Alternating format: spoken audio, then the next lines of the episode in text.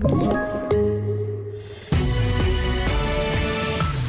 Polisen om explosionen i Värnamo, en uppgörelse i kriminella kretsar. Minst sex döda i New Yorks oväder och inte aktuellt med en tredje dos covidvaccin.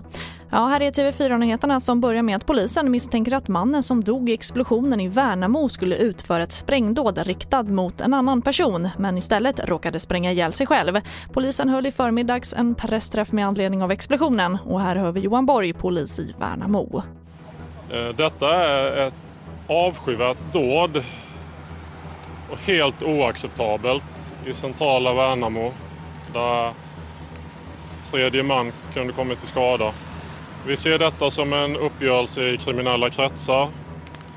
Den avlidne mannen är starkt kopplad till ett lokalt kriminellt nätverk. En hypotes vi jobbar efter är att han hanterade någon form av sprängladdning som gick av och att det var riktat mot någon närboende. Nu har vi vidtagit flera åtgärder. Vi har inlett en regional särskild händelse för att tillförsäkra oss om att vi har den resursen vi behöver och att det kan ledas i särskild ordning. Vi har spärrat av ett större område. Vi har fått hjälp från övriga polisområdet och regionen. Nationella bombskyddet är här och stormen Aida har nu slagit till med full kraft mot den amerikanska östkusten och minst sex personer har avlidit till följd av ovädret. Tornado och så häftigt regn följer i stormens spår och i New York står flera tunnelbanelinjer stilla på grund av översvämningar. Stadens borgmästare Bill de Blasio har utfärdat undantagstillstånd och uppmanar folk att inte ge sig ut i ovädret.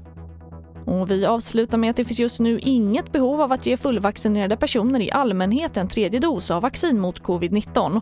Och det är enligt en ny rapport från den europeiska läkemedelsmyndigheten EMA och den europeiska smittskyddsmyndigheten ECDC. Fokus bör istället ligga på att vaccinera alla de som ännu inte fått två doser enligt rapporten. Men att ge personer med nedsatt immunförsvar en tredje dos är något som både Folkhälsomyndigheten här i Sverige och EMA är överens om. Och det får avsluta TV4 Nyheterna i studion Charlotte Hemgren.